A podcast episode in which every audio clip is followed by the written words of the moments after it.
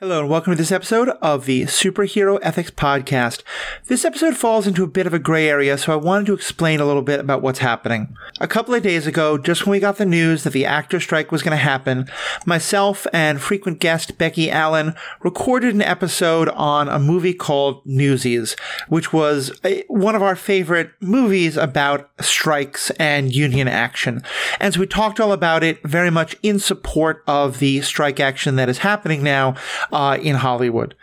And at the time we recorded it, there hadn't been any guidelines put out by the unions that are on strike asking content creators such as myself not to make content about the, the TV and movies that were coming out of Disney and other companies like that. Since the time we recorded it, there has been such a, a request made. And I know there's a lot of debate and discussion back and forth about it. I'm not going to tell anybody else what they should do, but for myself, I've never crossed a picket line.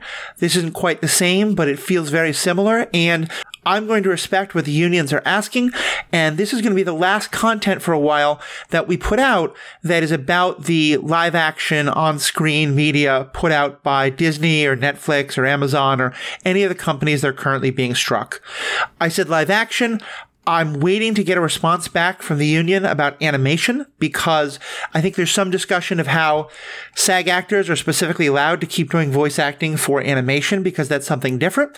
But of course, a lot of the animation that I would uh, put out podcasts about, especially over on Star Wars Universe podcast, is focused on shows like Star Wars Rebels, which are owned by Disney, one of the main companies being struck against. So I'm honestly not sure on that one. I'm leaning towards the idea that we're mostly going to talk about books and video games and maybe anime because that's outside of it all. Not sure on that one, but definitely I'm not going to be doing any more content about live action movies and TV shows that are put out by these big studios. This one though, I did decide we're going to release because we recorded it before we knew the information And frankly, it's about an incredibly pro union, pro labor action movie that I really think is worth talking about. And I kind of love the idea that it's right there on Disney and that a lot of the kids who have grown up and are now millennial and Gen Z and even myself, Gen X, folks who are joining in the strike and are dead set fighting against Disney, it's because we watched this Disney movie. So please take a listen to what myself and Becky Allen have to say about Newsies. Arise and seize the day. Hello and welcome to this edition of Superhero Ethics. Friends, the writer strike is continuing. The actor strike has just gotten started and we here are going to arise and seize the day. We are not going to Santa Fe, but this is the story that we wanted to write or at least podcast about. And I have the King of New York with me, Becky Allen. We're talking about one of the greatest labor movies of all time, Newsies. All that more after a commercial break that I hope is by union led companies, but I can't control it.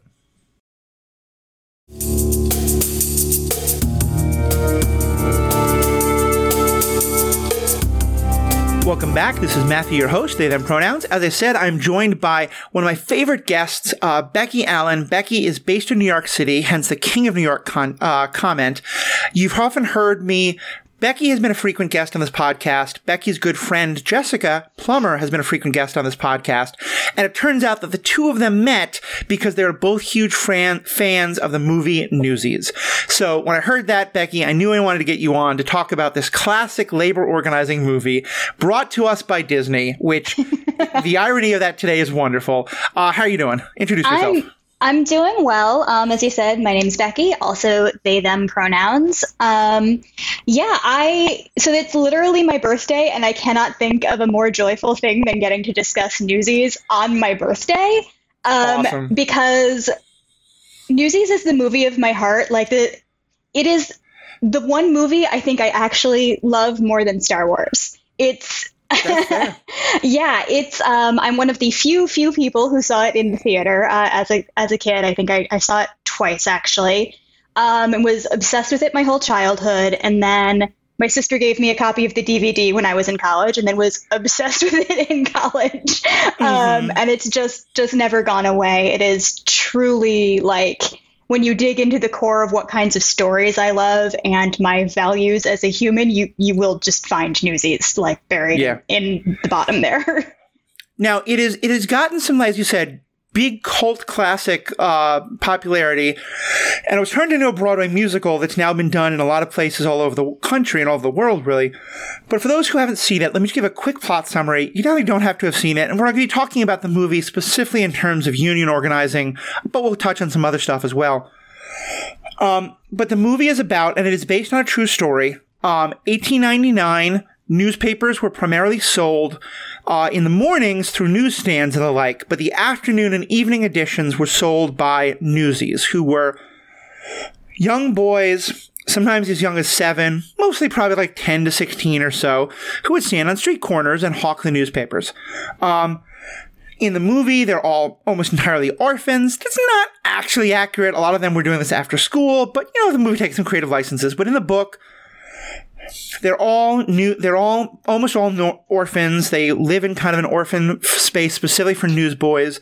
And so in the movie, because of the ongoing war between the Hearst papers and the Pulitzer papers, Pulitzer decides that one way to raise profits is by raising the price that uh, the newsies have to pay. Because basically they buy the papers and then have to sell them for their own profit. Uh, this is really bad for the newsies, and the newsies decide that they're not going to do it, and they just decide to go on strike, led by this guy named Jack Kelly. And uh, Jack Kelly is uh, played by a young Christian Bale, an absolutely adorable, pinches cheeks Christian Bale, uh, and who, if you saw him first in Dark Knight, is quite a uh, uh, experience. And he has befriended a guy named David.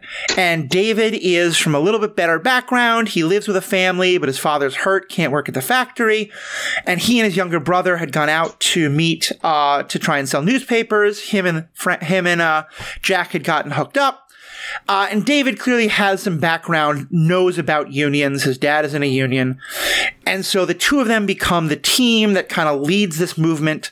And there's some tension between the two of them because Jack wants to just be like, yeah, let's go out and go, you know, rah, rah, rah. We're on strike. Let's beat up any scabs. And David is much more strategic minded. Let's be calm and let's go through this thing. Uh, they have lots of adventures. They they sing lots of songs. They fight with the scabs. They decide not to fight with the scabs. There's an ongoing plot about how Jack is on the run from this boys' home, uh, kind of like an incarceration home for young for uh, for kids. That's run by a very corrupt guy who just wants to have as many people in there to raise as much money as he can. Uh, he is the most mustache twirling of mustache twirling villains that Disney is going to give you. Um, there's more adventures. Uh, Jack falls in love with David's sister. Uh, and then eventually Jack winds up getting arrested and thrown in jail, uh, thrown in the boys' jail, but he meets with Pulitzer and Pulitzer basically offers to buy him off. And for a little while it works, but then Jack sees David getting attacked by some of the scabs and decides he can't do it anymore. And they, they wind up in order to, uh, have the last big fight with Pulitzer, they realize what they need to do is to get the word out to all the kids throughout New York City.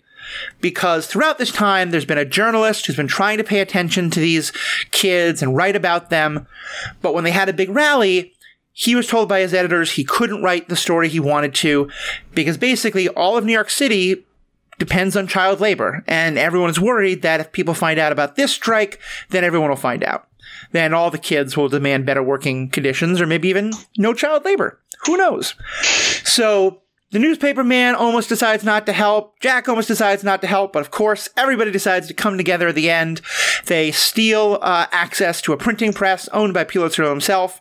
They run off a one pager saying, hey, all kids throughout the city should get together.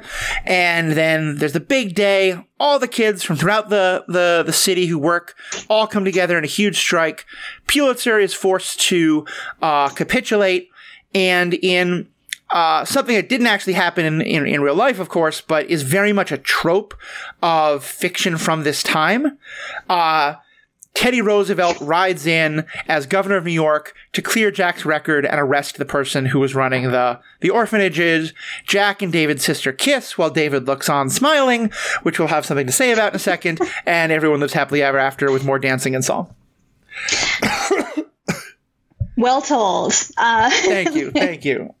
Uh, I will say, if you've never seen the movie, I if you enjoy musicals, I highly recommend it. If you just want something that is really fun and kind of silly. I highly recommend it. Um, the singing and dancing is all very good. The movie has like a very low Rotten Tomatoes score. It has a reputation for being terrible, but it's not actually. It's just mm-hmm. very earnest and moderate budget. But like it's Alan Menken music. You can't go wrong. Yeah.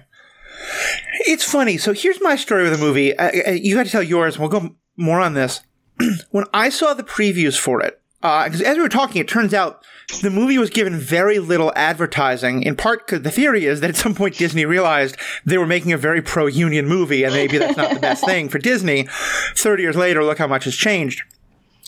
But the first minute of the preview made it seem like this was going to be a serious movie about union action. I was in high school. I was very into progressive causes and, and labor organizing and things like that. I was really fascinated by this.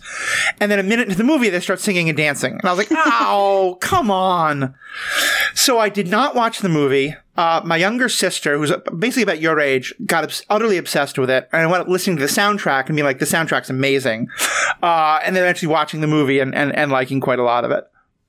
I mean, that honestly, it sounds like so. My older sister um, went to see the movie as well and was not particularly into it, but tolerated my obsession, which included we recorded it on VHS off Disney, and then I recorded not just the songs, but the whole audio track uh, onto cassette nice. to listen to in the car. I don't know how she and my parents didn't like set that on fire. I listened to it so much. Um, but yeah, I think I think she was in a similar place of like she she likes musicals. She enjoyed it once, but was like, this is this is a little bit too silly for me. Whereas I was the perfect age to be like, this is everything I want. yeah. It, I mean, the, the songs, especially to rally them together, are like at various points in my career, I've been involved with either labor actions or going to strikes or going to protests. And I had a short playlist of some of the like rah rah, uh, you know, rally to action songs that I would listen to on the way because they got me so fired up and the lyrics are so, they're very on the nose. They're very earnest, but yeah, I just think they're fan. I, to me, I think they should be on like the Pete Seeger, you know, playlist yeah. of like best union yeah. songs and stuff. Definitely. Um, the songs are delightful. The choreography is really fantastic. Um, anyway, you should you should watch the movie if you haven't yet. Uh, it is in fact on Disney Plus. Yep. Um, and there's also the then as you mentioned there is the the Broadway musical was created like 20 years down the line. It's still about the the newsboy strike. It definitely changes a lot of elements from the movie. It changes most of the lyrics from the movie, but it also has a cult following of people who really love it. And the filmed version of the stage show is also on Disney Plus. Yes. Um, I am a purist, so we are talking today same, about that. But, same. Yeah. I movie good, good. only for me, but uh, there are a lot of people who also enjoy the stage show. Well, and in the idea of that in the movie, it's Hearst who owns, sorry, it's Pulitzer who owns the printing press that they use to get the word out.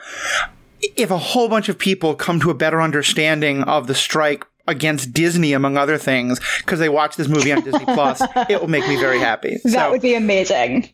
Uh, so yeah, so what is it about? Let's talk about the union side of this. Um, how much had you known about kind of labor organizing or labor rights before you watched this movie, and how do you think it kind of influenced you on those topics?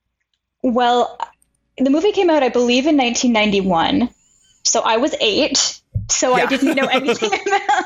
Uh, so I did not know anything about them, uh, but I definitely came out of it my whole life being very clear that unions are good and everyone should ha- should have one. If you are eligible to join a union, you should join a union. They they are there to protect and help you. And then when I got old enough to actually understand what that meant, I still agreed with it and still do. Yeah. I uh, I think that union. I mean, it's it's very clear in American politics that the breakup of unions and the removal of union power and the lessening number of people in unions corresponds to a lot like the lack of you know rising wages with rising productivity and it corresponds to people not having as good health care and like basically, as a lot of labor related issues go downhill in the United States, that directly correlates to the loss of union power in the United States. And I think yeah. we are in a moment when that realization is happening. And so you do have not just the writers and the actors, but other unions also currently on strike, trying to strike, discussing whether or not they should strike. And we're also seeing a huge uptick in people joining unions and the creation of a lot of new unions. Uh, very much against the will of a lot of corporations that are strongly anti-union. Uh, so you yeah. see a lot of like Starbucks unions and Amazon um, warehouse unions, and they are all huge fights uh, to get those unions created with so much union backlash and so much anti-union sentiment. Uh, and I'm just I'm just very proud of everybody who makes those happen, and then very proud of the unions that are standing up for you know their members' rights. It's so important and so good, and it's one of the few things that makes me really optimistic right now. I, I definitely agree with you. I think that's important to understand understanding this movie, I think it's important to understand, like you said, how this moment in time is so different than when this movie came out. Um, when I was fascinated by unions, because uh, I, I, like I said, I'm a few years older than you. I was a freshman in high school when this came out, and I was interested in unions because of history. Because by that time, you know, uh, and, and there's, there's lots of great documentation on this. Um, uh, there's lots of great like academic work and studies of this but but the very very short version, yeah, as Becky was saying, like in the '60s and '70s, uh, you know, because in the '60s and '70s, uh, there'd been long term attempts to you know destroy the power of unions, block block them. Uh, a lot of the anti communist fight of the '50s really hurt union power, the Red Scares and all that, and then during the 60s, the left and unions really kind of split in a lot of ways. And, and there's a lot of arguments for why that happened and a lot of discussions on both sides. A lot of that has to do with Vietnam and civil rights and, and kind of more some of the lefty stuff and things like that. But and that allowed, I think, a lot. The left was not as fired up to stop a lot of the huge union busting that then happened in the 70s and especially under Reagan.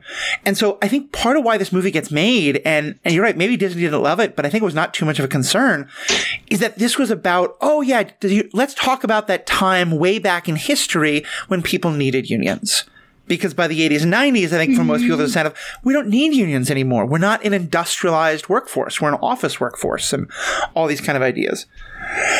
And I think that's, to me, it's been really interesting seeing this kind of new rise of no, actually, we do still need unions in everything from the workplace to the entertainment industry. Um, and, and seeing how that's evolved. And I think, it, and it kind of leads to my second point is that this movie, it's about a la- it is about a labor action. It's about a strike and the power of workers coming together. They call themselves a union, but it is not a union by any stretch of the imagination in terms of what that word formally means. You know, they don't, there's no formal votes ever taken. Jack is never elected. He's just charismatic and loud and dances really well, and so everybody listens to him. Um, they never join a larger union. They never do any of the kind of legal procedures you're supposed to go through. Um, you know, nor go through like the official union votes or anything like that. Um, so, so I thought that was interesting as well. Like, like, and again, I, mean, I they, they do it. say there there is the lyric, you know, even though we ain't got hats or badges, we're a union just by saying so, which I think yeah. is fair. They're a bunch of teenagers who, as they also put it, they're a bunch of angry kids with no money. They right. don't really know any union procedures, but they do know that if they stand together, that's what unions are supposed to do, and that's what they need to do to stand up for themselves. Right.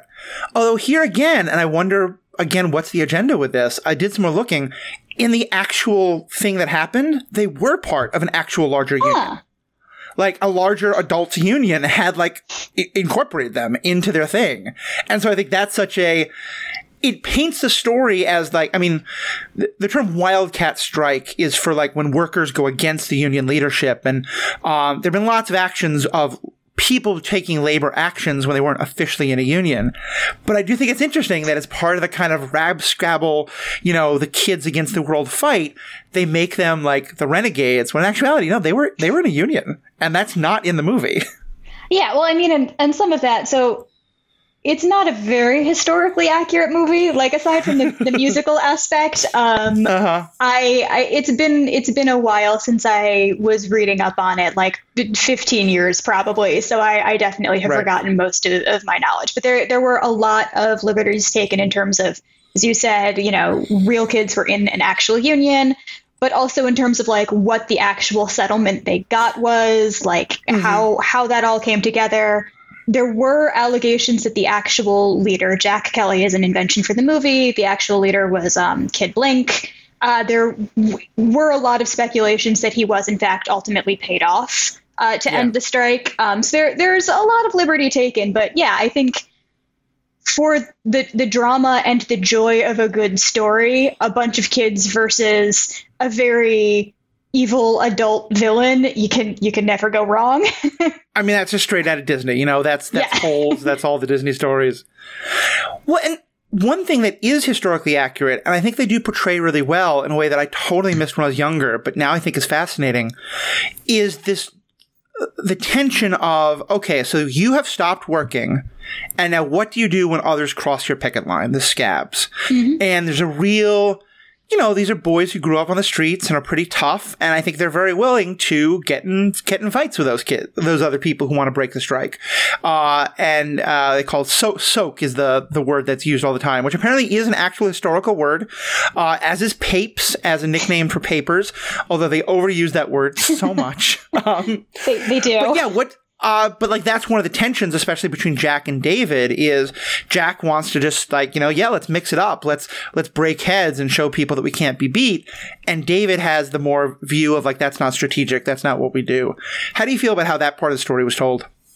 Um, it's not a part that I have super strong feelings on. Like it, it is part of the ongoing tension and you can see like David's character arc is that he starts off a little bit like he doesn't necessarily trust Jack. He kind of thinks Jack's full of which he is, uh, but uh-huh. he does know what he's doing when it comes to selling papers. Um, and David is like like literally his costuming changes. He's initially very buttoned up, and then as throughout the movie, as he fully throws himself in line with the newsies and starts becoming more of a leader himself, he literally like he uh, his shirt is unbuttoned and then his actual button down shirt is gone.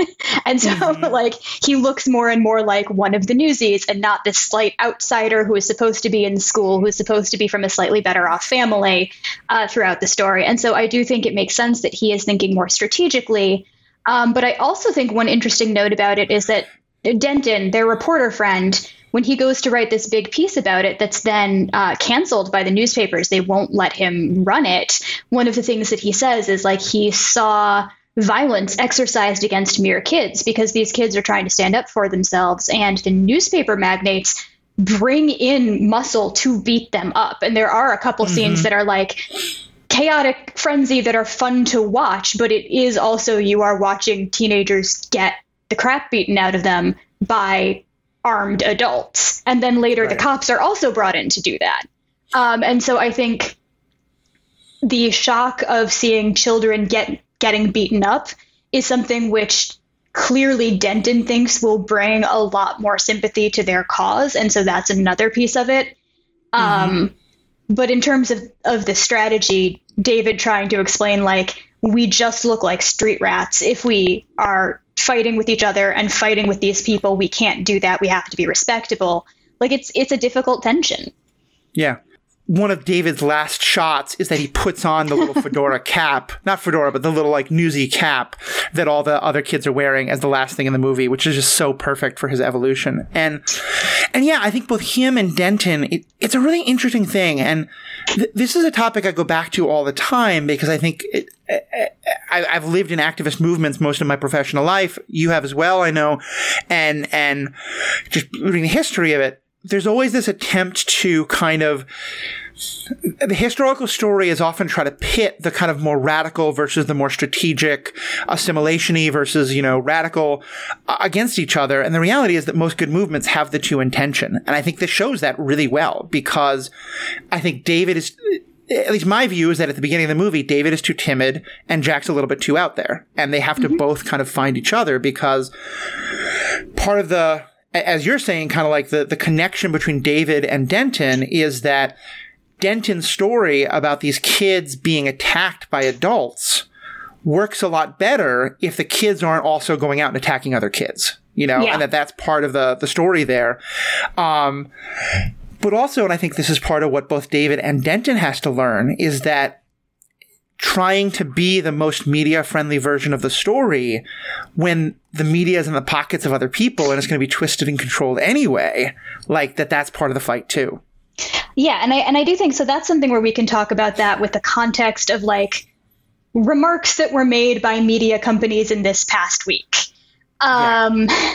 So there were there was an article that came out. I forget what what the source was for it, but that basically says some some of the I think it was Bob Iger, might have been one of the other heads of the big media companies, basically said, We're not worried about this. We're just going to give it however many months until the writers start losing their houses and start telling the union, You have to settle because I'm homeless. And yeah. they seemed to think that this was going to play well for some reason when it had the exact opposite effect because anybody who read that was like, Oh, you're a monster who wants people to be homeless. That's bad. I'm not on your side. My understand Bob Iger was quoted as saying something almost as bad about how he thinks the writers and uh, authors are being unrealistic. My understanding is that that quote was anonymous. Oh, okay. Um, but yeah, it's still pretty horrible. And although also interesting because to me, I heard that and I heard everyone get upset about it. And, and like, yeah, it's very much worth getting upset about. But also, they're just saying the quiet part out loud. Oh, yeah. Every time a company decides to let its not you know when a company has workers go on strike and the company doesn't meet their demands, part of what they're saying is we think they will starve before we will run out of resources from not you know that this will punish them more than it will punish us. Yeah, and I just I'd like to I don't know what I was starting to say there. Um, yeah, I, I, think that is very true. Um, and I, I think to tie it back to like that media aspect, like in Newsies, the media is just newspapers and they are fully controlled by a very small group of very wealthy people. And that's basically like there's a lot more media and a lot more different kinds of media and of like ways for other people to get their voices in. But we are still very much and increasingly so in an era of media conglomerations that are run by a very small group of very wealthy people. Um, yeah. And so it's honestly a little bit surprising that that quote got out because, again, I think they must have thought it would play well for some reason and it did not. Um, but because the, these are people who have the ability to stop quotes like that from getting out and like control what the, the narrative is. Um, there was an example yesterday or the day before where Variety had tweeted a quote from Matt Damon uh, but cut it off halfway through the quote. So it sounded like Damon was anti union. And then they had to tweet essentially a retraction that put out the full quote because, mm-hmm. again, it was a control like Variety needs needs their sources and their sources are the studios and so it was yeah. very much a like or at least it it looked like they were trying to be anti-union and using Matt Damon to do that and Matt Damon has many faults he is a liberal guy from Massachusetts. so yep. I, I, think he was probably furious, and that's probably why there was essentially a retraction that then explained yeah. the quote in context. But I think you do still see a lot of that jockeying to control the narrative and control the media. And it's really interesting when that's studios versus writers because writers are really good at controlling narratives. So, like, yep. studios have a lot of the media power, but writers are very good at meeting that power with really pithy and fun responses. And I think here's where the movie, there's a lesson in the movie that is so perfect for our time today because what the, what they learn in the movie is that instead of trying to get these newspapers that are you said are all not actually accurately portraying the news, they all have an agenda. Instead of trying to get their story into one of the established papers, just start their own. Just create, you know, create their own. And what's happened, I think part of why the strikes that are happening today are so different. Like uh, my first professional job was as a labor organizer in the 90s and early 2000s, and it was hell because we didn't have a way to get our own message out.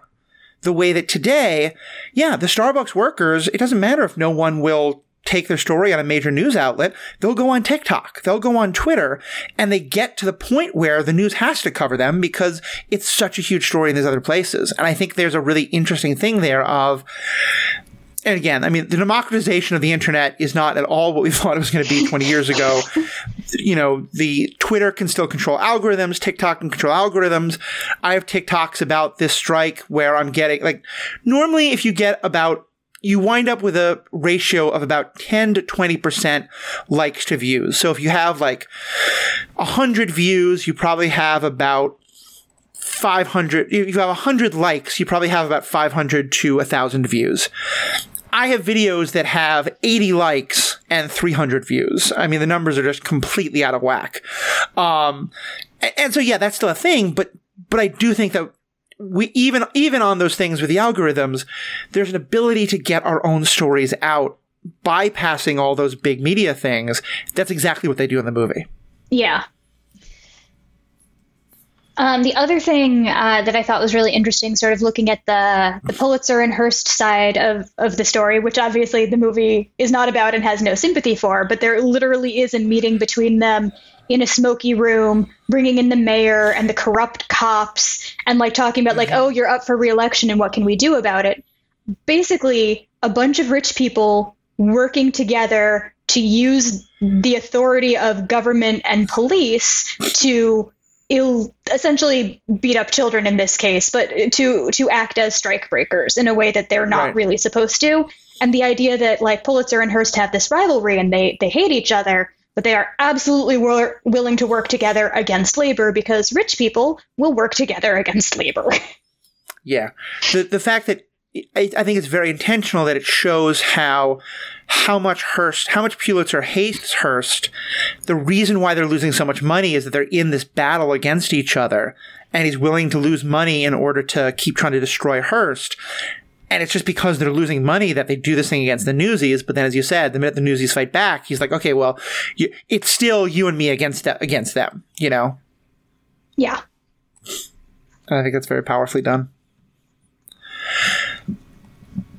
I also think really interesting with the with the way that story plays out is that they kind of show just how much power the, the these bigwigs have, and as you said, the, the literal cigar-filled room where they're playing poker, because not only is it that they can unleash the power of adults to use violence against children, but that they can then, once they get the, the kids arrested and into the court system, the court system is obviously completely fixed. Mm-hmm. And we get a quote unquote trial for Jack Kelly in which, um, the, uh, the, the,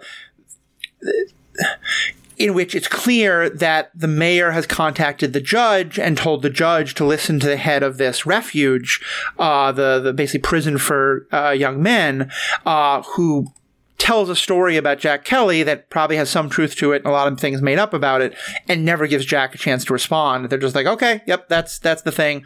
The you know the, the court system will rule completely against Jack. Yeah, and you can like in that scene, Jack is trying to respond, and he's playing to his audience of newsies who support him, but he doesn't have the institutional power to actually stop what's happening. Right. Now, one thing I thought was interesting, it, I had I had thought that I was going to have a problem with the movie because like, I've listened to the soundtrack a million times, but I've probably never seen the movie that many times. I think I, um, I like the music more than some parts of the movie, I'll admit. But in my head, I was thinking that one of the problems I would have with the movie is that the Union doesn't actually win. Teddy Roosevelt rides in to save the day. And when I got to the end of the movie, I was actually quite happily surprised that they seemed to be very careful to show that Hearst, uh, I keep making up Hearst and Pulitzer. Pulitzer gives up the fight because of the strike and the only thing Roosevelt does is to take care of the the mustache twirling guy running the the boys incarceration home and to free Jack Kelly and all of that. Um, how, how do you feel about the way the movie ends in terms of like it? Because I know in a lot of these kind of movies, it often is they get some person in power and authority to ride in and save the day, but here they don't do that. It actually is because of the strike. Well, not only do they not do that, I love so the, it does. The movie is like it's a Disney movie. It wraps everything up very tidily. They win the strike, and then the name is cleared, and then the corrupt cop is arrested in the same like cop car that they just let all of the arrested newsboys out of and he mm-hmm. gets sent off in shame and then Teddy Roosevelt comes in and is waving at everyone and then Jack and David shake hands and then Jack and Sarah kiss and there's a, a big reprise and everybody's hat so it is very much like yes this is the end of a Disney movie but what I love is that so leading leading up to the climax, I have to back up a little. So leading up to the climax, Jack was arrested and then he gets bribed by Pulitzer to go back to work as a newsboy and basically lead the the scabs uh, and yep. you know try and and break the union up that way. And it's very clear that they're trying to break the union solidarity. Uh, and they're using Jack as a tool to do it. And for various plot reasons, Jack has agreed to this. And then he immediately realizes he can't do that. And he, you know, he stops and he puts himself back in trouble. And that's when they decide they're going to put out their own paper. And their paper is not just to other newsboys who've mostly been involved at this point it's to all of the other groups of child labor. So factory, like right. kids working in factories, shoe shine boys, seamstresses, girls doing, you know, washing for other people, uh, and a whole lot more groups. And they send their paper to all of these other groups of, you know, young exploited laborers, and all of those other groups show up in solidarity. So it's no longer just the Newsies, it's now all of the exploited youth in the city have shown up at, at this protest and at this rally to stand with the Newsies. Right. And that's what lets the strike win. That's when Pulitzer finally is forced to reckon with the idea that there are more that there is more power in labor than there is in money at the end of the day. Right. And that's why the strike wins. And so to me, that's much more important than Teddy Roosevelt showing up at the, like Teddy Roosevelt showing up at the end is actually kind of the the payoff to a running gag where Jack keeps saying he escaped from the refuge on Teddy Roosevelt's carriage. Mm-hmm. And so he shows up at the end and like, and this time you can ride inside the carriage, and it's it's very yeah. fun. But it is much more important that all of this solidarity happens, and the more solidarity it is, the more clear it is that the labor groups have power, and the more the wealthy elites are forced to back down. And so I think that that is right. a very satisfying payoff, and it's really important that ultimately it isn't just the newsboys standing up for themselves, it's all of the labor, like all of the child labor in the city standing up for one another. Yeah. And especially because there is a scene at the very end where it's a very kind of blink and you miss, blink and you miss it thing, but the the assistants to Pulitzer are talking about how all these other big power magnets in the city are calling Pulitzer to complain because their own child labor isn't showing up. Um, you know, and especially at a time when child labor laws are being rolled back throughout the country, the fact that we're celebrating the fact that children get to go back to work in all these industries is a little problematic. But, you know, I, I will say that Teddy Roosevelt was kind of one of the leaders of the, the progressive pushes for child labor laws and stuff like that. So like there were some connections there, but it it did feel a little weird at the end of like, yay, all the kids get to go back to work. Um, yeah, but with better wages for some. it, you but, take it in the context you can, you know. Yeah, exactly. Um, so yeah, I I find the end of the movie very satisfying for that reason. Yeah, I think so too. I think so too. Um, this is more a representation question than about the union stuff specifically, though it is very tied in. Does it feel like David is very Jewish coded to you? David, I was gonna bring this up. David is so Jewish, and I love that, and I have always loved that. To me, mm-hmm. as a as a Jewish kid who didn't know any other Jewish kids because we lived in a small, rural, very Christian town where there were no other Jewish families, I was immediately like, "Oh, David Jacobs is Jewish. He looks like one of yeah. my cousins. Uh, at one, his parents are named Esther and Mayer." Uh, and at one point, when they're having dinner, you can see like their glassware, and it's literally identical to the glassware we inherited from my great grandparents, who would have been oh, about that generation. That. I mean, I mean that's like a personal thing, but it's like mm-hmm. that that that is not inherently yeah. a Jewish thing, but it is. It did make me feel like, oh, this is the same as my Jewish family. Uh, yeah and it's also like David's father who tells him, I don't want you doing this. You're only doing this until, you know, my broken arm is healed and I can go back to work so you can go back to school. And that very strong push towards education as the yep. way you're going to make your way in the world also feels very Jewish to me. Uh, and it like like I said, it just it just meant the world to me as a kid, and I still like David Jacobs is one of the characters in in like media who I actually identify with like super strongly. Um, yeah there there are not a lot. I rarely find characters who I feel like, oh, that that's me. But like David has always been one in a very yeah. silly way that makes me feel more brave sometimes. like very what would David Jacobs do? I, I absolutely love that. And yeah, to me, I think it's a very important thing because the history of Jews in labor movements has been very complicated for some time, in part because, yeah, there were quite a lot of, there is a lot of connection between, um, especially in like, you know, cities in in the, in that that time, a lot of the people who were very involved in labor organizing and labor unions were Jewish, and there are a lot of reasons why like labor unions or socialist ideals and things like that connected a lot with Judaism. Um, and and so it becomes this kind of like the round and round and round thing where so there is some real truth to that. That leads to an awful lot of the of the Red Scares, both uh, around this time, and then the Red Scare, like after World War One, and then also again after World War Two with McCarthy. Um, there was an awful lot of anti-Semitism and and uh, you know a lot of like oh communists is all Jewish and like uh, uh, the attacks on communists and the attacks on Jews became very linked in horrifically anti-Semitic ways. And then because of that, there was often a real hesitancy to ever portray people who were labor organizers as Jewish. And, and so it kind of leads to this erasure in a response to the anti-Semitism.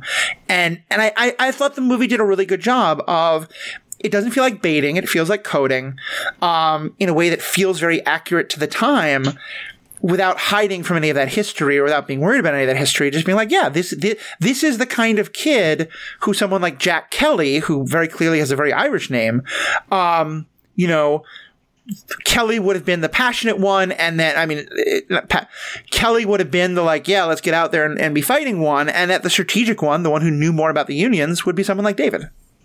Yeah, I think so. And I, I do think if you are not very familiar with Jewish families um, or Jewish names, I think it would be totally possible to watch the movie and never think about it and not realize that David yeah. is Jewish. I think there are probably a lot of people who fall into that bucket because it's not, you know, the movie is not about that, and the movie never says the Jacobs family is Jewish. If you are somebody who is Jewish or has Jewish family or knows Jewish families, it's something you can tell through observation. It, it is it is as you say coded, but it's in no way what the movie is about. But it also makes absolute sense that like yes, of course. The, he is a Jewish labor activist. like most people don't realize time that, and place. Most people don't realize that Dirty Dancing is about a Jewish family, uh, so. which, which is I have a cousin who literally met her husband when he was the head camp counselor and she was the dance counselor at a Jewish camp in the Catskills. So, like, to me, yes. people not realizing that movie is very Jewish is wild. But it, I mean, it's the same thing where if you're just not familiar with it, you don't pick up on the coding and you don't realize. And then people who, again, are Jewish, know a lot of Jewish people are like, oh, yeah, obviously there was a there was a moment. I, I this is an aside, but it's but Lane will get back. I was watching the movie Dirty Dancing with a non-Jewish friend of mine who had been trying to con- convince that it was very Jewish coded, and he didn't really get it until there's a scene at the, the camp in the Catskills where the announcer is, is, you know, telling about baseball tryouts and things like that and says, you know, don't you want your son to be the next Sandy Koufax? And because Sandy Koufax, I mean, it was the 50s. There were a lot of great baseball stars. Sandy Koufax was one of the greatest pitchers and was very well known to be Jewish. And my friend's like, oh, okay, okay, now I get it. Now I get it. the fact they named that name. The same, but yeah, same, anyway. I, I was just gonna say the same the same cousin who was the head counselor in the story I just told was also um, drafted by the Yankees, but decided not to go into baseball. He decided to go to college instead. Well, the Yankees, so I support that entirely. Hey now. Um, uh, okay, so yeah, I, but yeah, I, am glad you felt the same way about David because I can, I, I love that story you tell about his, because he is the one who I think has, he has the bigger picture. You know, I think Jack mm-hmm. has, I think very understandably, but a sense of like, he's been wrong, so he wants to fight back. David really has this idea of, because as yet, he doesn't have to be a newsie probably much longer. He's going to get to go back to his family who are doing not great, but decently. Um, I think he just has this much sort of larger picture of things that I think, yeah, is a really great inspiration for, for activists of all kinds. Well, and I also, I mean, I think they, they play off each other very well with Jack as this very passionate guy. He stands up for kids who are, are bullied. Uh, he, he knows he can get away with a lot of shenanigans. He doesn't have plans. He just says things and then people agree with him and then they kind of make it happen. And so I mm-hmm. think then bringing in David, who's the one who's like, okay, but logistics. Jack, you have to take our demands to Pulitzer. Yeah. If you're going to be the leader, you've got to do that. Uh, like having somebody who does have that more strategic thought, not to necessarily balance out, but to help push along the very enthusiastic impulse to do what needs to be done without the ne- like the knowledge for it then like providing that knowledge it, it works really well there's this wonderful song uh, fairly early in the movie during one of the first labor actions where if you listen to it it just sounds like there's this glorious inspirational line and then kind of a instrumental line and then a, a glorious in, uh, inspirational line etc and in the movie it's because david will say something and then jack will sing it and then Jack David will again quietly say something to Jack and Jack will sing it. And it's just this beautiful like it's the writer and the actor. It's you know, it, it's the, the the person behind the scenes and and the voice who's who's up on the stage. And I just like as someone who was often the my first union, my first uh, community organizing job, I was told on my day one that if they ever saw my name in the paper, I would get fired because mm. my my my role wasn't to be a voice. It was to help amplify the voices of the people in the community i was organizing. And that to me is exactly what david is doing. I mean and david's part of the community but david's like yeah i'm not i'm not the charismatic one. My job is to tell the jack what tell jack what to say. Well and his his character arc is though very much about him becoming a leader and no longer feeling like an outsider to what jack is doing. Um when very true when Jack does become a scab, he and David have a confrontation where David says straight up, Everything you said, those were my words. And Jack says, You never had the courage to say them yourself. And David says, I do now, and then takes a swing at him. And it is a really great moment of like, oh, mm-hmm. oh, David David has has grown into himself through this labor organizing. He's found his community, he's found his place and his purpose, and he's no longer afraid of doing this work. He is now fully enmeshed in it and passionate about it and part of this community. And I think that that's very nice. And then he and Jack make up, and that's also very nice. Yeah, definitely, definitely. I have another question about the movie itself, but I want to first ask: Is there anything else about kind of the labor parts of it that you wanted to comment on? Um, let me take a look here. Um, I do think so. One of the things that they, that again, the the evil rich people mention is that they are explicitly afraid that if they uh, cave into the Newsies' demands, that other groups of workers are going to start making demands. And I think that that's right. worth calling out because, I mean, that is still an ongoing thing where, like, the the studios know that if they give in, like, that there is solidarity is what will hurt them and if the writers and the actors are standing together the studios are a lot less likely to be able to pressure and get their way uh, and I think that there's also the increase in like there are more unions now, there are more strikes happening, and it's not just these Hollywood strikes. And yeah. I think that also comes with a, a feeling that if people are looking around and seeing the work that other unions are doing, they realize that they can unionize and they can get those rights too. They can earn earn is the wrong word, but like they can they can get their own protections that they need as well. And I think that there is a real fear among billionaires that people are going to realize that there are a lot more of us than there are of them. And money yeah. and power can do a lot, but ultimately they are overwhelmed by sheer numbers. And if people realize they have the sheer numbers, then then those billionaires are in trouble. And that's why there is so much pushback against unions, even when the union demands are completely reasonable because if you give in, people will realize they have power. And so I think that's that's also something yeah. the movie demonstrates. You know, we talked about how the Starbucks unions have gotten a lot of attention. I, I, I have no statistics on this, but my impression, at least, is that the company that has that where its workers have been trying to unionize that has gotten the most attention after Starbucks is Amazon. Mm-hmm. Um, there have been a number of attempts to, there have been a couple successful attempts to unionize. Amazon has done some really awful things to crush them. And Amazon is one of the major streaming platforms. And by accounts, Amazon and Disney are the two that are kind of holding out the most. Um, possibly Netflix, they're varying accounts and the like. But yeah, it would make sense because I think from, you know, someone like Netflix uh, or HBO, not so much, but with Disney and Amazon, they have huge numbers of uh, you know non-entertainment workers who are in unions, whether it's Teamsters or factory workers or the people who work at parks or things like that, uh, who are either in or could be in unions. And I think yeah, they both want to appear as strong in unions as possible.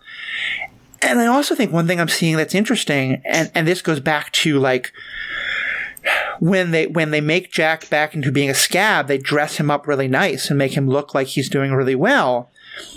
I've definitely seen some stories that are coming out that are about, and again, these are they're that are like, oh, people are upset that Fran Drescher is the voice of the union when she makes so much money, or you know things like that. There's attempt to sort of pit the, mm-hmm. Oh, well, look at these Hollywood stars. They're making, you know, Matt Damon. How dare he talk about this? He's he makes so much more money than all these other people, and I think it's very much this attempt to kind of like pit leaders against others. And yeah, I mean, in a perfect world, I might say maybe you know if these actors didn't demand such high salaries, other people in their things could be paid more. But I don't think that's the job. The actors are also workers. I think it's the job of the producers to, to come up with the money and to, and I think the producers have been very happy to say, we're going to get into these bidding wars for stars because then we can find the money by cutting everything else. And I think it's awesome that like, as far as I know, nothing in the actors strike contract will ever affect someone who's a top billed actor in a major movie. Like if you're making more than a million dollars a movie, none of this matters to you. Um, but yeah, but they know that it's the people who are making like twenty thousand dollars a year, thirty thousand dollars a year, and they're fighting for them. And the media is trying hard to, to change that story. Yeah, the, the media wants those leaders to look bad when what it actually is is people who don't have to be affected by this saying, yeah, but it's more important to me to stand up with the people who are affected by it and they're the ones yeah. who can afford to do that and so they are doing that and like yeah. that's that's important yeah. And people who care about sports, you've seen the exact same tactic when um, some of the big labor uh, actions that have happened in baseball and, and football and basketball, and probably even hockey, but I don't follow that as much you know, people be like, oh my God, these players are on strike and they, they make millions and they want to make more. Most of the time, no. Like uh, the last big NFL strike, it was really about like the players who just play for a year or two and then get hurt and then never play again. And they make maybe a total of a couple hundred thousand, which is, yeah, is a lot of money compared to what most of us will ever make. But still, like they were fighting for the health, the, the healthcare needs, you know, of people mm-hmm. were much lower. Or the last baseball player strike was about minor leaguers who are not making anything like that kind of money. So, yeah. So we'll probably come back to the labor stuff a bit, although we've gone a while, so I don't want to go too much longer. But the the one last thing I, I wanted to ask you about the movie. One thing you and I have talked about on prior podcasts is that you, I think, kind of share my frustration that like romance can be a fun part of a movie and like people smooching when they're happy is great, but that sometimes it feels like a romance is kind of shoehorned in and that that's not great. Um, and that there's some misogyny there and stuff like that. So I'm wondering how you feel about Jack and Sarah. Okay, so um, without getting too much into fandom weeds here, I think Jack and David are in love. Just just yeah. putting that out there. Just if you watch the movie, it's it's very much about the relationship between the two of them. You certainly don't have to read it as romantic. I will say the director Kenny Ortega is an out gay man and he has talked about the ways in which he put himself into all of his projects between the lines. So mm-hmm. I don't know that it's necessarily intentionally homoerotic, but I also don't think it's entirely unintentional. Um, so there so there is that. I as a young person who did not know about internalized misogyny, uh, I really hated Sarah because I, I love Jack, and that's what you're trained to do as a you know mm-hmm. young AFAB person. Uh, as an adult, I, she's fine. but the yeah. emotional, like the emotional climax of the movie, or like the emotional payoff of the movie, is when Jack and David shake hands at the end, uh, which is immediately followed by the kiss, which is fine. Like it, it doesn't entirely come out of nowhere, but it basically does. Sarah's only in a few scenes. She and Jack are kind of cute together. Mm-hmm. Making out like that in public feels very anachronistic. um, Jewish family letting his sister kiss a goy, not yeah, you know, you know, whatever. so like, it's it does feel kind of shoehorned in. Um, the actress yeah. was actually treated really terribly by the like what few reviews the movie got. Um, she she was called. There were there were some very cruel things said to and about her. And then it's a cult classic, but a lot of the, the people in that cult have also been really awful to her through the years. Yeah. Um, so I, I am certainly not going to to echo any of that. I think she's fine. I think it's I think it probably felt like, oh, this is an obligatory thing we have to put in this movie, and so they did. It is one of the weaker aspects of the movie, but it, it just sort of is what it is. She and Jack do not have the emotional arc and payoff that Jack and David do. Yeah.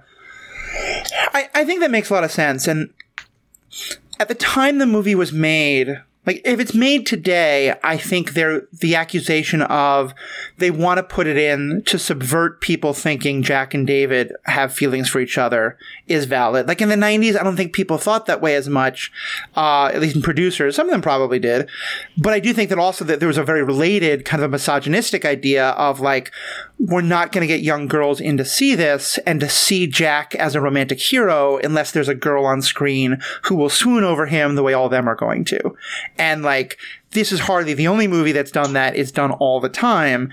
And as you said, I think it's really interesting the, the way that that, that your response to it, I think is very interesting and kind of how it all plays out and how little is understood. Um, Listen, yeah, you don't you don't need an avatar character like that to swoon over Christian Bale if you are nine and he is sixteen. Like, trust Right? me, completely swoon worthy in and of himself. and and I think it's also like uh, not that this is a measure of anything, but particularly given that the movie came out long before this was created, it has almost ten thousand fics on AO3. Which is by no means like an accurate measure of anything, but but it says something about like, and I've and certainly I've heard a lot of people who I know who write fan fiction, uh, many of whom were women, um, say that like they weren't even writing stories about necessarily the time, but Jack David was the first time they saw two men on screen and were like, why don't they kiss? Why don't I think about them kissing? You know? and like, yep. uh, and, and to me, I think what the, like, the kiss is fine. I, I will say that at first when I saw it happening, I thought what they were setting up was the very toxic that because I knew there had to be some tension between Jack and David at the end of the movie.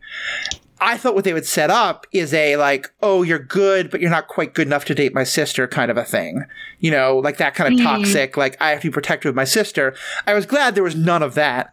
Um, but to me, it's the the part of what convinces Jack to to change is when he's talking to Sarah, and and Sarah kind of indicates that she would like be a little sad if he left, and he's like, yeah, well, I, you know, I've never really had someone care if I stay or go.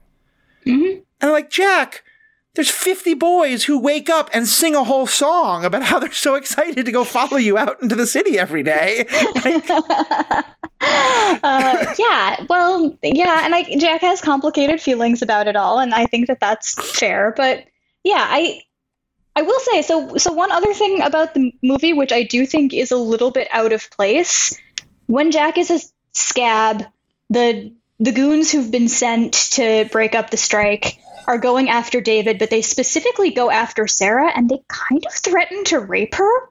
Like yeah. it's like a, a very brief throwaway line that, Im- that implies that that's about to happen, and then Jack overhears it and throws down his papers and goes and he punches them and he saves the day, and that's when he realizes he has to be, you know, a newsie forever, and he's gonna stand with his his friends and, and his you know, labor organization.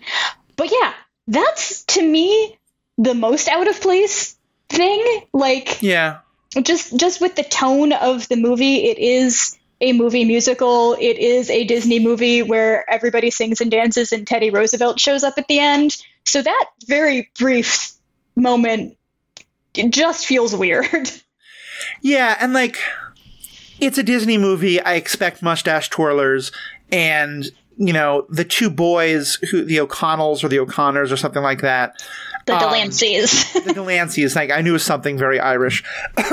Which again, if if Irish uh, uh, Irish American listeners have some thoughts about how that's coded in this movie, I think that's totally fair too. Uh, I I was thinking earlier there have also been a number of Irish labor organizers and labor leaders who've been fantastic. I don't want to imply that well and one of the other secondary characters is Spot Conlon, who is also, I think, very Irish coded, and he is very much one of the good guys, who is portrayed as more violent than Jack, but willing to listen to David and sort of get so and be more strategic by the end. And so he is also, I think, I guess, sort of a counterpoint to that. I don't know. Yeah, yeah, I, I, think I'm with you. I, I like how all the different characters are portrayed, and um, yeah, all, all, all I was going with that was um, you know, what was the point I was making originally? Uh, that had gotten into the Irish side. Oh, yeah, but, but yeah, point was, I, I definitely think that the I don't have any understanding of the motivation of the Delancey brothers. Uh, they just want to be bad to be bad and to beat up people to beat up people. And and yeah, that whole scene with Sarah felt very uncomfortable and very like. And I think like in the '90s, this was when Disney was not really. They were kind of trying to figure out like, are they making kid stuff? Are they making YA stuff? Um, and so yeah, it it it gave me the impression that like you can say that there's something not great about when the studio heads have just like iron control over everything that comes out of the studio. And I think there's definitely some truth to that. But I think there is definitely very much a like Disney template of movies that in the 90s, when they're making stuff like this and Holes and some other stuff, is a little like, yeah, no one's really paying attention. yeah. All right. Uh, any other last things you want to say about this movie before we wrap up and go to Patreon section? Um, I will say that there have been people on the picket line singing songs from Newsies, uh, and there was a lovely day when that was happening. Some people in costume, and David Moscow, who played David Jacobs, uh, showed up to stand with them, uh, and that was very nice. That makes me so happy. I I was watching last night. Uh, Christian Bale is not on Twitter, which I guess makes some sense given what I know about him. He's a very private individual and a idiosyncratic, I think maybe is a fair term.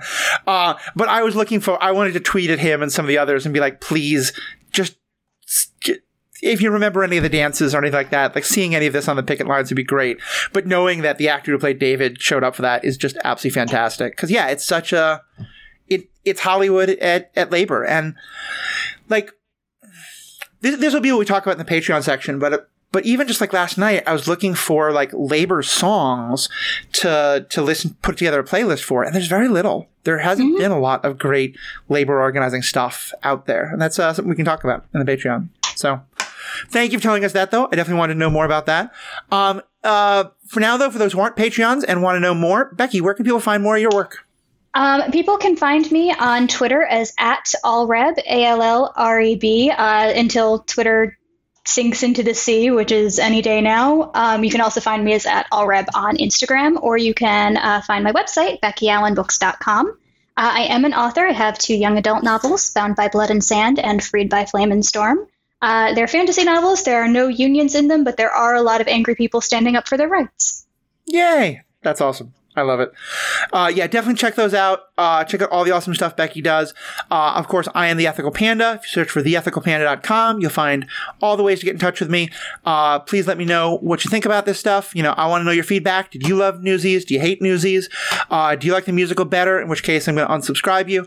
Uh, no, I'm kidding. That's totally fine. It's legitimate. If I was gonna say if you're a Yankees fan, I'll unsubscribe you, but even that, I then I will have I mean, stop coming on the podcast. that's that. ah, that's fair. That's fair.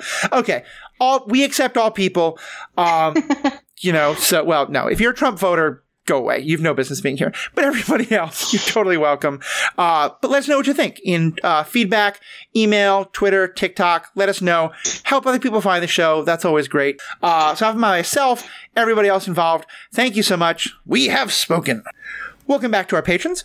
Um, so Becky, what I wanted to talk about for a few minutes is, as I said, there like there's very little music that's written about labor unions since like Arlo and Pete Se- Arlo Guthrie and Pete Seeger. Like, you know, some people have done some covers of some of that stuff. Billy Bragg and Bruce Springsteen have written some stuff, but there's not much. It's a topic that rarely comes up on and TV shows have covered it a good deal. Star Trek had an episode about a labor union a couple times. Uh, there's not, and most of the movies though tend to be very historical. Um, so I'm kind of giving you two choices to take it. Either A, if you want to talk about media that you found that does give good portrayal of labor stuff, or if you want to talk a little bit about why you think it is that we, we see so, see so little of it. I mean, I'm gonna I'm gonna go with the why we see so little of it because I can't think of any good portrayals off the top of my head other than Newsies, which mm. I love. Um, but I do think it's because labor activism it, it is a community.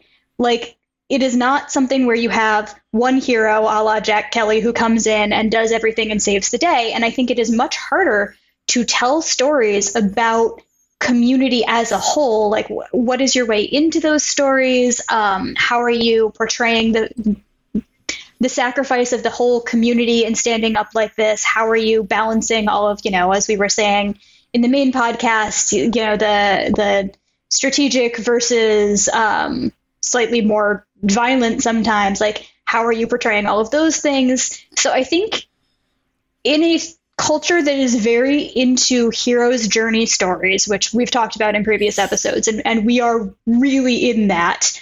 Mm-hmm. Um, finding a way to tell a story that is much more about community and how the community is standing up for itself rather than about one or two special people who are saving the day. I just don't don't know that that's the strengths of a lot of writers and I yeah. do think like we, we joked at the beginning about like this conspiracy theory that Disney killed all of the marketing for Newsies and then yanked it out of the theater really early. Um, but I do think that big studios don't love union stories because of literally the organization that we're seeing happening now. They are run by, you know, billionaires who are not friendly to labor. And I think that avoiding telling stories about labor is kind of not necessarily top of mind unless somebody tries to do it, but it's yeah. definitely not their favorite subject. I think it's very true. And I think you're right. The, the ones that do kind of get told, either they're about, you know, very big public figures or they're very historical, like this, because mm-hmm. it's like, oh, yeah, look back in the day when we needed unions. One thing that I also think is a factor, and again, I wonder generationally if this had even changed by the time you were kind of noticing a lot of this stuff, is and again, I think the, the history of labor unions in this country is a very long and complicated one. And there has been a lot of very public examples of corruption and of problematic behavior on behalf of union leadership or of you know, especially like I said in the 70s and 80s when unions became like the the, the blue collar Reagan Democrats that there was a lot of union people involved in that. There's a lot of like, you know, Vietnam and there's all kind of stuff that happened there. But I think for a while there was a very negative perception of unions um, not necessarily on the left, but among like left leaning liberal types, you know. And I think it was and with some good reason and some not. And I think like like to me, I think the the biggest movie about a union organizer that we've probably had in the last twenty or thirty years was Hoffa. About Jimmy mm-hmm. Hoffa, who was a strident union organizer and was also very involved with the mafia in various ways. Mm-hmm. And uh, as I think about it, also like a lot of the other times that, uh, and I should say, the degree to which Hoffa was or was not involved in the mafia and the degree to which it was his own personal corruption versus being threatened, I have no idea because I think the media has told me a lot that it was very, but my understanding is that that stories aren't always accurate. I think that's, that's, there's a lot more to that story that we probably don't know. Um, but whether or not that's true, certainly a lot of the stories of unions that I saw growing up was in movies like The Godfather or Goodfellas or stuff where union corruption was a big part of what the mafia was doing.